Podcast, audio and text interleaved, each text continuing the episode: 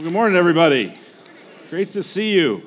Good to see you. And those of you watching online, good to have you with us as well. Man, what a day to come to Redemption Gilbert, right? My, uh, I'm here with uh, my two youngest kids, Hank, uh, who's four, and Mary, who's six. And uh, Hank saw the bounce houses out there, and he said, I'm never going back to Gateway. And I, I, didn't have a heart to tell him it's not like this every week. But, uh, but if you're new here, especially, welcome. Uh, you're in a great place, and I think you're going to have a lot of fun today, but also just a great place to grow uh, in your faith. I, I, bring greetings today from Redemption Gateway. As Paul said, we uh, view this Redemption Church as a family. Uh, we're here at Gilbert, one of 10 congregations that are part of that family.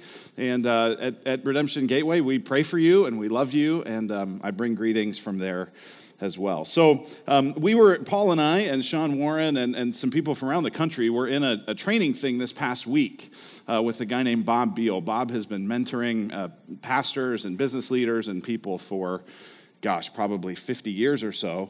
And uh, even though we were having, we were actually hosting the meeting, people from around the country came, and, and, but it was hosted here in one of the classrooms.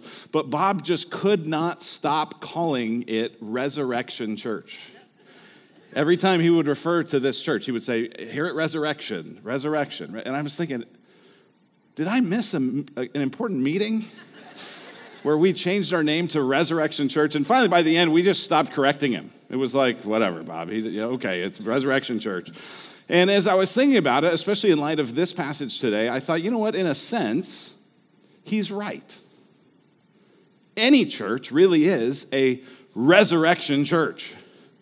There is no church if not for the resurrection. The Christian faith is built on resurrection. That's what we celebrated just a few weeks ago was the resurrection of Jesus Christ. And that resurrection of Jesus is actually foreshadowed and pictured in this story here in John chapter 11. So if you have your Bible, you're going to want to open it to John chapter 11.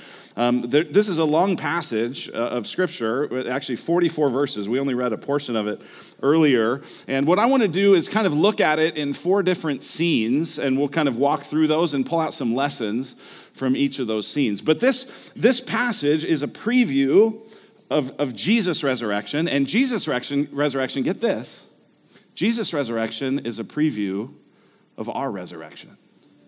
That's our hope, is that our, our, our hope is not in this life. Get this, our hope is not even in just us going to heaven, but our hope is in heaven coming to earth and in us being raised to enjoy the new heavens and the new earth that we have because of Jesus. Amen? So that's our hope, and this is an incredibly hopeful passage. So let's pray, and we'll dive in and get to work. Let's pray. Father, thank you for the resurrection. And as we gather here today as Redemption Church Gilbert, we're mindful that, in a sense, we are a resurrection church. And so, God, I pray that you would bring resurrection today. God, I pray that you would bring resurrection in the places where we feel loss, in the places where we feel pain in the places where we feel discouragement or depression or anxiety or grief. God, would you bring resurrection? Would you bring uh, not flowery, trite, bumper stickery phrases of hope, but actually substantial hope to us? And we pray it in Christ's name. Amen. So I view this story a bit as like a, a kind of a movie or a, a, a, film, or I think this would be a great episode if any of you know the, the video series of The Chosen. This would be a great uh, episode of that. And I think you'd see it in four different scenes. So we're going to look at it in four different scenes. So the first scene, I'm going to call uh, scene one, So He Stayed. And in this scene, this first scene, uh, verses 1 to 16, we see the patience of Jesus. Each of these scenes is going to show us a characteristic of Jesus. Here we'll see the patience of Jesus. So if you have your Bible, again, you can look at this. Uh, John chapter 11, beginning in verse 1. It says, Now a certain man was ill Lazarus of Bethany, the village of Mary, and her sister Martha. It was Mary who anointed the Lord with ointment and wiped his feet with her hair, whose brother Lazarus was ill. Now, that story about Mary wiping the feet of Jesus, that's actually going to be told here in just another chapter or so. This is the same Mary and Martha who are referred to in Luke 10. Martha, the one who was busy working, and Mary, the one who was sitting there at the feet of Jesus. Same people, close friends of Christ. And their brother Lazarus, it said in verse 2, was ill. Verse 3 So the sisters sent to him, sent to Jesus, saying, Lord, he whom you love is ill. But when Jesus heard it, he said this illness does not lead to death. It is for the glory of God, so that the Son of God may be glorified through it. So Jesus says the, the end result here isn't going to be death, which must have been encouraging. And yet, here's a striking verse, verse 5. Now, Jesus loved Martha and her sister and Lazarus. So, when he heard that Lazarus was ill, he stayed two days longer in the place where he was. Then after this, he said to the disciples, Let us go to Judea. Again, the disciples said to him, Rabbi, the Jews were just now seeking to stone you, and are you going there again? See, just a little while ago, Jesus and his disciples had been under the threat of Jesus being killed. So they had gone off kind of back into the wilderness. And now, this thought of having to go back uh, near Jerusalem, his disciples are going, Whoa, whoa, whoa, this is not a great idea, Jesus. You're going to end up killed if you go back there. And so they have some back and forth. Jesus says, Hey, I've come here to do the work that, that God's given me to do. Uh, Lazarus, uh, again, this isn't going to end in death. He, he hasn't, he, he's, he's fallen asleep. It, it says in verse 13 Now Jesus had spoken of his death that they thought he meant taking rest and sleep. Jesus told them plainly, Lazarus has died, and for your sake I'm glad that I was not there, so that you may believe. But let us go to him. So Thomas, called the twin, we know him as Doubting Thomas. Here's he, he's actually Bold Thomas. Thomas said to his fellow disciples, Let us go also, that we may die with him. So they get word initially that Lazarus is sick. And it says, because Jesus loved Mary and Martha and Lazarus, he stayed where he was rather than rushing to heal him. Then they get word that Lazarus has actually died. And Jesus says, Yeah, he died, but it's really more like sleep. He's going to live again. Just wait and see. What do we see in this first scene? This first scene, we see the patience of Jesus. And here's our first lesson from this passage is that Jesus has purposes in our pain beyond what we can see. Oh, isn't that good news today? I don't know if y'all heard me. Jesus has purposes in our pain beyond what we can see. Verse 4 When Jesus heard it, he said, This illness does not lead to death. It is for the glory of God, so that the Son of God may be glorified through it. This is an illness that certainly seemed to be leading to death, and in fact did lead to death, and yet Jesus says there's a purpose higher it's God's glory. Now, when you and I experience painful circumstances, when we experience loss, we naturally ask the same question, don't we? What's the question we ask? Why? Why? And it's interesting because we'll never actually get a specific answer. There's really a whole book of the Bible devoted to a guy who had a great life, then experienced horrible suffering, and is constantly asking why. His name's Job. And even if you read the book of Job, what you'll see at the very end, the last few chapters, as God actually speaks out of the whirlwind to Job, he never still answers the question. Even Job, the whole book about God, why is there suffering, never answers the question. We'll ask why, but we'll never get a specific answer. And here's the thing we might not even understand the answer if we got it. Uh, isn't it funny? We think if God explained it to us, we'd get it. We might not get it. And the, the reality is, there might actually be 10,000 purposes in any painful situation in our life that God does. And we don't have specific answers, but the one answer this text gives us is this at the end of verse 4 so that the Son of God may be glorified through it. The purpose of God in our pain is that He would be glorified through it. That even though we can't see how it's going to work out, we would keep trusting Him. Even though we don't know the path forward, we would see that He's our hope. That's our purpose, is that the Son of God would be glorified through it. And we might be sitting here going, well, yeah, but doesn't, doesn't God care? And the answer, of course, is yes. Keep reading. So that's the first lesson. Jesus has purposes in our pain beyond what we can see. The second lesson is this Jesus is not in a hurry. He's not in a hurry. We're always in a hurry. Aren't we? I mean, we're checking our watch, we're checking our phone. You know, one of the things I find myself doing is walking really fast. I have to try to actually try, especially on Sunday mornings at, at, at church, to actually try to walk slow because I walk fast and it looks like I'm always in a hurry and it looks like I'm trying to get away from you. And I'll be in a conversation and I'm kind of leaning, like, uh, when can I go to the next one? Right? And, and we're just always in a hurry. Hurry up, kids. Come on, put on your shoes, get in the car. Let's go, let's go, let's go. We're in a hurry. Jesus is not in a hurry. Everybody just take a deep breath. Jesus is not in a hurry. This is frustrating to us, especially when we want him to get with the program. But look again at verses 5 and 6. These are amazing verses. Look at this. Now, Jesus loved Martha and her sister and Lazarus. So, when he heard that Lazarus was ill, he stayed two days longer in the place where he was. That is not what you would expect that verse to say. You would expect to say, Jesus loved them. So, as soon as he heard Lazarus was ill, he got on the high horse and he got there so he could heal him. That's not what it says. And, and this word tells us that it, it was because of Jesus' love that he stayed. Because of Jesus' love, he delayed doing what he could have done. Now, this is not just that Jesus is like your kids, right? Like, I've got a four year old, and it's like, the kid just can't get his shoes on. I mean, it's like, get your shoes, get in the car, buckle up. He just can't do it. It's impossible. You can't do it. This isn't that Jesus, like, just, you know, he keeps getting distracted by the flowers. Like, this is that Jesus is patient. He's lingering and he's delaying because of his love. See, we often have this sense Lord, if you loved me, you'd, you'd answer my prayer. Have you, have you ever thought that maybe because he loves you, he hasn't answered it yet? Jesus is just not in a hurry.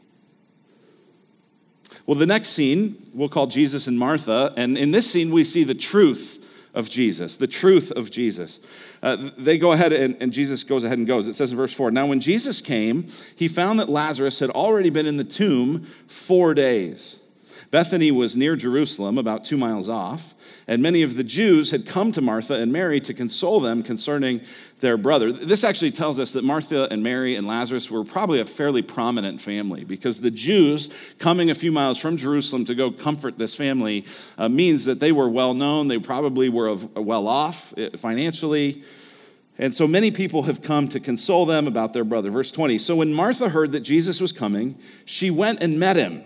She didn't even wait for Jesus to get all the way there. She goes and meets him. But Mary remained seated in the house. Martha said to Jesus, Lord, if you had been here, my brother would not have died. But even now, I know that whatever you ask from God, God will give you. Jesus said to her, Your brother will rise again. Martha said, I know that he'll rise again in the resurrection at the last day. Jesus said to her, I am the resurrection and the life. Whoever believes in me, though he die, yet shall he live. And everyone who lives and believes in me shall never die. Do you believe this? She said to him, Yes, Lord, I believe that you are the Christ, the Son of God, who's coming into the world. Now, this doesn't surprise us. If, when we read the stories about Martha, we know that she's a, she's a go getter. So the idea that she would rush out to go meet Jesus and have some questions and want to have some dialogue, right? There's some people who that's just, they, they get down to business, and that's what Martha is like. And so uh, Jesus loves Martha in this way by engaging in that conversation, right? Oftentimes, when you're comforting someone who's suffering, uh, you're not leading with some theological discussion, but sometimes people want to bring it up, and that's what happens here. And what do we learn from this scene? Well, the first thing we learn is that at some point, all of us say, Lord, if you had been here. Do you see that in verse 21? Martha said to Jesus, Lord, if you had been here, my brother would not have died. It's actually the exact same words that Mary will say down in verse 32 Lord, if you had been here, my brother would not have died. They say to Jesus the exact same thing. And listen, friends, there has been a time in many of our lives, or there will be a time in your life where you will say to the Lord, Lord, if you had been here, Lord, if you had been here, Lord, if you had been with me, Lord, if you had done what I'd hoped you would do, Lord, if you had been here, this cancer wouldn't have happened. Lord, if, if you had been here, this loss wouldn't have taken place. Lord, if you had been here, that baby that miscarried would, would be here. Lord, if you had been here, those friendships that are fractured and frayed. Lord, if you had been here, my marriage might have stuck together. Lord, if you had been here. One of the things I love about the Bible in general and Jesus in particular is the Bible gives you space to be honest with God about your disappointment. You know, we have this book of Psalms, the Psalter, 150 of them. About a third of them are Psalms of lament. They're saying basically, Lord, if you'd been here, Lord, if you had showed up. And, and, and Jesus doesn't say, Martha, how dare you? Have faith. He, he says, he just absorbs it. This isn't also a statement of unbelief, if you think about it. In a sense, expressing our disappointment to God is a kind of statement of faith, right? She's saying, if you had been here, you could have done something about this. You have the power. I know that you have the power. I know that you have the capability. And when we are honest with God about our disappointment, we're telling Him, Lord, I trust you enough to be mad at you. Jesus can handle it. The next thing that we learn in this scene, and this is so key, is that the resurrection isn't about a doctrine or about a time, it's about a person. It's about a person. Again, look at it. Uh, Jesus says, I know that whatever you ask from God, God will give you. Jesus said, Your brother will rise again. Martha said, I know he'll rise on the resurrection of the last day. See, the Jews had an understanding of a doctrine of resurrection. They, they understood that there would be a time in history, the last day. And on the last day, everyone would rise from the dead, some to eternal life, some to eternal death. And so when Jesus says, Your brother will rise again, she goes, Well, I have a category for that. Yeah, I know. I, believe that doctrine. I've taken the membership class. I, I know at the last day this is going to happen. And Jesus says, wait, wait, wait. The resurrection is not a doctrine and it's not a time, it's me. Verse 25 Jesus said to her, I am the resurrection and the life. Whoever believes in me, that word means trust, whoever trusts in me, though he die, yet shall he live. And everyone who lives and believes in me shall never die. This is an amazing thing. I mean, if you just read it at first, you go, Was Jesus confused? No, he's not confused. Whoever believes in me, though he die, yet shall he live. If you trust in Christ, you will die. Your heart at some point will stop beating, your brain will stop working. You'll be buried, but you'll be alive if you believe in Christ. And everyone who lives and believes in Jesus shall never die. There is a physical death, but there is not an eternal death for those who are in Christ. Jesus says, Do you believe this? And she says, Yes, I believe that you are the Christ, the Son of God who's coming into the world. And yet, what we'll see later in the story is she still does not think at this point that Jesus is planning to raise her brother. But either way, Jesus is telling her, I'm the resurrection. I'm the one that gives you new life. I'm the one that gives you hope. I'm the one that gives you a future. Trust in me, Jesus says. All right, ready. Scene three. Scene three, verses 28 to 37. This is Jesus and Mary. And here we see the compassion of Jesus. So, uh, Martha makes this great confession, verse 28. And when she had said this, she went and called her sister Mary, saying in private, The teacher is here and is calling for you. So, so remember this kind of scenery. Martha had run out of the house to meet Jesus partway. Uh, Mary had stayed back in the house. So now Martha has had this interaction, but she goes back to Mary. Jesus is still kind of not quite to the town yet. And Martha comes back to Mary and says, Hey, the teacher would like to see you. And so Mary gets up and goes. And it's like what Jesus is trying to do is to create some private moments. He knows that lots of people are there, there's lots of hustle, there's lots of bustle. He's trying to create a private moment to connect with Martha and with Mary. Verse 29 When she heard it, she rose quickly and went to him. Now, Jesus had not yet come into the village, but was still in the place where Martha had met him. When the Jews who were with her in the house, consoling her, saw Mary rise quickly and go out, they followed her, supposing that she was going to the tomb to weep there. Now, when Mary came to where Jesus was and saw him, she fell at his feet. Mary liked to be at the feet of Jesus. Remember, she was the one sitting at his feet listening to his words. And here, with her tender heart and all of her pain, she falls at his feet. She says the exact same words that Martha had said. Surely, in the days that had passed, they'd said this to each other multiple times, don't you think? Don't you think they'd been sitting around going, Why wasn't Jesus here? We sent word. He knew about this. If he had been here, he wouldn't have died. And now they're honest with Jesus. She says, Lord, if you had been here, my brother would not have died. Verse 33 When Jesus saw her weeping, and the Jews who'd come with her also weeping, he was deeply moved in his spirit and greatly troubled. And he said, Where have you laid him? They said to him, Lord, come and see. Jesus wept. So the Jews said, See how he loved him. But some of them said, Could not he who opened the eyes of the blind man also have kept this man from dying? Isn't it interesting? I, I, just think it's interesting. That last part of verse 37 could not he who opened the eyes of the blind man also have kept this man from dying? In a sense, they're saying the same thing that Mary and Martha are saying, aren't they? And yet, there's a way to, to question God that has faith in it. Lord, I, I want to know you. Lord, I want to have proximity to you. Lord, I know that you're good. Lord, I know that you love me. But I'm frustrated because this thing happened. That's a faith filled response. Uh, but, but you can say basically the same words in a way that says, God, I'm putting you in the, in the box and you're on trial, and I know, and I'm in charge, and I know what's right. Interesting how you can question God with faith, and you can question God with unbelief.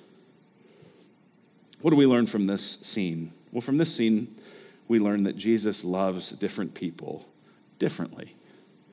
This may just seem like a, well, duh kind of thing, but, but I think it's important. I think sometimes we can kind of imagine Jesus as this very wooden, almost two dimensional uh, person that you could just sort of put into any scene and you know exactly what he would do, like a, you know, Robotron Jesus. Well, here's, you know, what, even the, the bracelets, what would Jesus do? Assumes that Jesus would always do the same thing in every situation. But this is Jesus loving different people differently, right? Martha and Mary, they say the exact same words, they say the exact same thing, and Jesus responds differently. With Martha, he knows that she wants to have a talk about, hey, what's going on? Give me the truth. Let's, let's explore this. And so he has that with her. With, with Mary, he knows that she's broken and busted. She's falling down. She's saying with tears. And so he's moved with her tears. This is what love is, right? Unloving and unhealthy people, rather than entering in with compassion to the people around them, they still stand back, even if they're physically close, and go, Well, I wouldn't react like that. Right? This is where, if you've ever been grieving, you've experienced the loss of a loved one, and a period of time goes by, and people will kind of go, Well, aren't you over it yet? And of course, you go, I'll, never be over it. But what they've done, what have they done? They've said, Well, I wouldn't react like you. Jesus doesn't do that.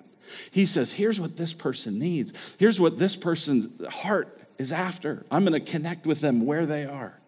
Listen, friends, Jesus today, he loves you where you are. And where you are might be different than the person next to you. And this is hard because we know Jesus loves the world, right? But what I'm trying to tell you today is that Jesus loves you. You. He knows every hair on your head, He knows every part of your story, and He loves you. I'd even say He likes you. If you gave Jesus the chance to be with you, He'd go, all right, I'm in. Jesus loves you. And this is different, right? Most of us, we, we run away from pain. Jesus actually starts to move closer to it. And that tells us a second lesson from this scene, which is that if you can't or won't weep at tombs, you are not like Jesus. See, some of us have kind of convinced ourselves that if we just had enough faith, we'd never feel sad. If we just had enough faith, there'd never be any pain. If we just had enough faith, there, there'd never be grief. And so we expect people to get over it quickly. And, and we think, even as you're going, some of you, you're dealing with crippling anxiety and depression, and it is just a huge win that you're here today. And you are thinking to yourself, if I was more like Jesus, I wouldn't be so sad. And I wonder if it's ever occurred to you that your ability to be sad is actually one thing that might make you like Jesus. Jesus doesn't glide into the scene and say, Mary, Mary, Mary, stand up, stand up, stand up. Don't you know I'm the resurrection and the life? Have hope. But what Jesus actually does is say, you know what, let's go see the tomb. I want to get closer to the grief. I want to get closer to the pain.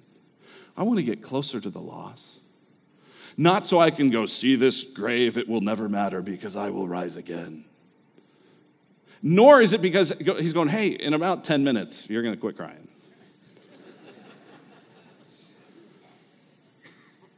But, but Jesus is moving toward it, weeping.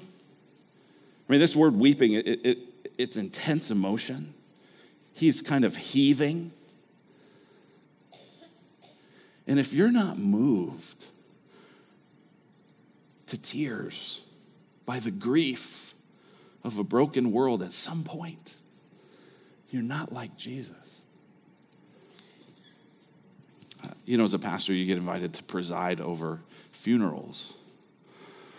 Only I don't remember the last time I presided over a funeral. Now I just preside over celebrations of life. And I get it. We want to honor and celebrate the people that we love. But there is something about that change in wording, even, that seems to say we're not okay with being sad. It's okay to be sad, but Jesus was. Here's the last lesson from this scene. This is so significant is that Jesus hates the effects of a sinful world. Look at verse 33. Uh, Jesus hates the effects of a sinful world. It says in verse 33 that Jesus had saw them weeping and he was deeply moved in his spirit and greatly troubled. That phrase deeply moved is a word that suggests anger and outrage and indignation, it's used in other Greek texts to describe uh, horses that are snorting. this is not just Jesus feeling sorrow, this is Jesus feeling really ticked off. Why? Well, we can only speculate at this point, but I, I think it must mean that Jesus is hating the effects of a sinful world because he knows he's the resurrection of the life. He knows that this thing doesn't end in Lazarus' death. He knows that, and yet he's looking at the pain of all these people that he loves and saying, I hate this. Isn't this encouraging? That when we look around at a world that is falling apart, the Lord looks at it and is like, oh, I hate this. one of the funerals I did just a few weeks ago, um, a man who'd passed away, I believe in his 50s, pretty suddenly. And one of his grandkids, Jackson, who was seven years old, asked the question What do we have to do to make Papa live again? And I just thought, that is the question. Isn't that the question? That's the question of everything. What do you have to do to make Papa alive again? What do you have to do to live forever? And the reality is, our only hope to live forever is Jesus. And Jesus has this same feeling. Jesus has this same indignation. Jesus hates the effects of a sinful world. And in the rest of this story, we're going to see what he does about it. So, scene four Jesus and Lazarus. Here we see the authority of Jesus. We've seen the patience of Jesus, the truth of Jesus, the compassion of Jesus. Now we see the authority of Jesus. In verse 38, it says, Then Jesus, deeply moved, again, that's that same word, snorting again, came to the tomb. It was a cave, and a stone lay against it. Jesus said, Take away the stone. Martha, the sister of the dead man, said to him, Lord, by this time there'll be an odor, for he's been dead four days. Thank God for practical people like Martha. Right? And, and you go like, okay, she, she believed in a future resurrection still, but she still wasn't tracking with what Jesus was going to do. Jesus said to her, Did I not tell you that if you believed, you would see the glory of God? And of course, she's thinking, Well, yeah, someday. Verse 41. So they took away the stone, and Jesus lifted up his eyes and said, Father, I thank you that you have heard me. I knew that you always hear me, but I said this on account of the people standing around me, that they may believe that you sent me. When he had said these things, he cried out with a loud voice, Lazarus, come out. The man who had died came out, his hands and feet bound with linen strips, and his face wrapped with a cloth. Jesus said to them, Unbind him and let him go. Isn't it interesting that Jesus uh, doesn't have to pray, Lord, if it's your will, would you allow Lazarus to rise from the dead? He just says, God, thank you for the relationship I have, and I'm praying to you right now just so everyone else can listen in and hear about it. What do we learn from this story? Well, we learn that the words of Jesus give new life. What was it that moved Lazarus? It was these words Lazarus, come out. The, the movement in this passage is very interesting. What moves Jesus is the glory of God. What moves the ladies is the compassion and empathy of Jesus. And what moves Lazarus is the word of Jesus. And Jesus just simply says, Lazarus, come out. In the beginning, God created the heavens and the earth. The earth was without form and void, and darkness was over the face of the deep. And the Spirit of God was hovering over the face of the waters, and God said, Let there be light, and there was light. Jesus says, Lazarus, come forth, and it happens, right? Listen, friends, we do not have a here kitty kitty view of salvation. Some of you just really unfortunate people have cats, right? And, and I'm sorry for that. I mean, but really, I mean, you knew there were dogs, and you still went with the cat. But, but you've had probably the experience, at least you did initially, the first few weeks you got the stupid thing, where you said, Here, kitty, kitty. Here, kitty, kitty. Here, kitty, kitty. L- listen, we don't have a here, kitty, kitty view of salvation where God is just up there sort of going, Please, I know you probably don't want to, but could you please? Please? Be- because here's the thing we're like cats.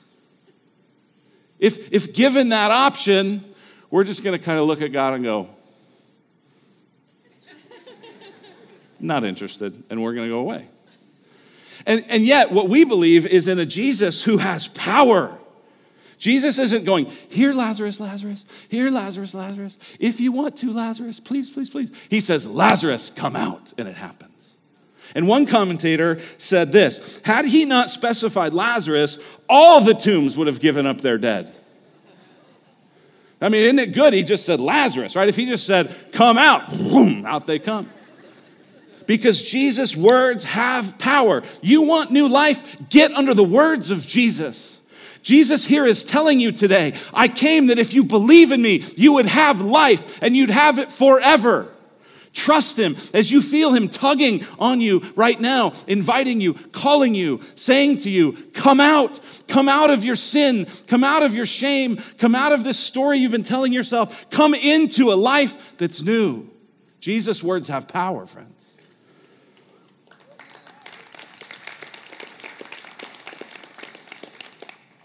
And finally, we learn in this scene that Jesus gives us life at the cost of his own.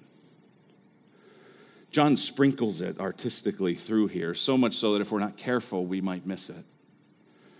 But Jesus going to do this is the final straw. Look with me again at verse 8. The disciples said to him, Rabbi, the Jews are just now seeking to stone you. And are you going there again? What are they saying? They're saying, Jesus, if we go back, they're going to kill you. Jesus says, I'm going back. So Thomas, verse 16, said, All right, let us go also, that we may die with him. They know what's coming. And then it says this in verse 53, passage you'll look at next week.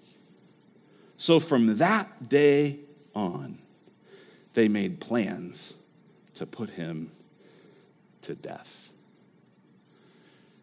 Raising Lazarus is the final straw that gets Jesus killed. And Jesus knows that that's what's going to happen. And because he loves his people, he waits. And he does what God calls him to do because he wants to glorify God and he wants to honor God, even though it will cost him his life. And friends, it's the same thing for us. Our hope to come out of the tomb, our hope to live forever is because Jesus died. We, the sinful ones, we, the guilty ones, we, the rebellious ones, get to have life and freedom and forgiveness forever with God because Jesus, the sinless, holy, perfect, righteous one, was treated like we deserved. We have hope, we have life because of Christ's death. Jesus died so that we would live forever. And so, in this story, we're invited to believe. In this story, we're invited to see that Jesus is the resurrection and the life. And in this story, we have hope. Let's pray. Father in heaven, thank you for the word of Jesus. Thank you for how he makes us new, how he makes us alive, how he wakes us up from death. And God, thank you for the hope and the future that we have because of him. We pray in his name. Amen.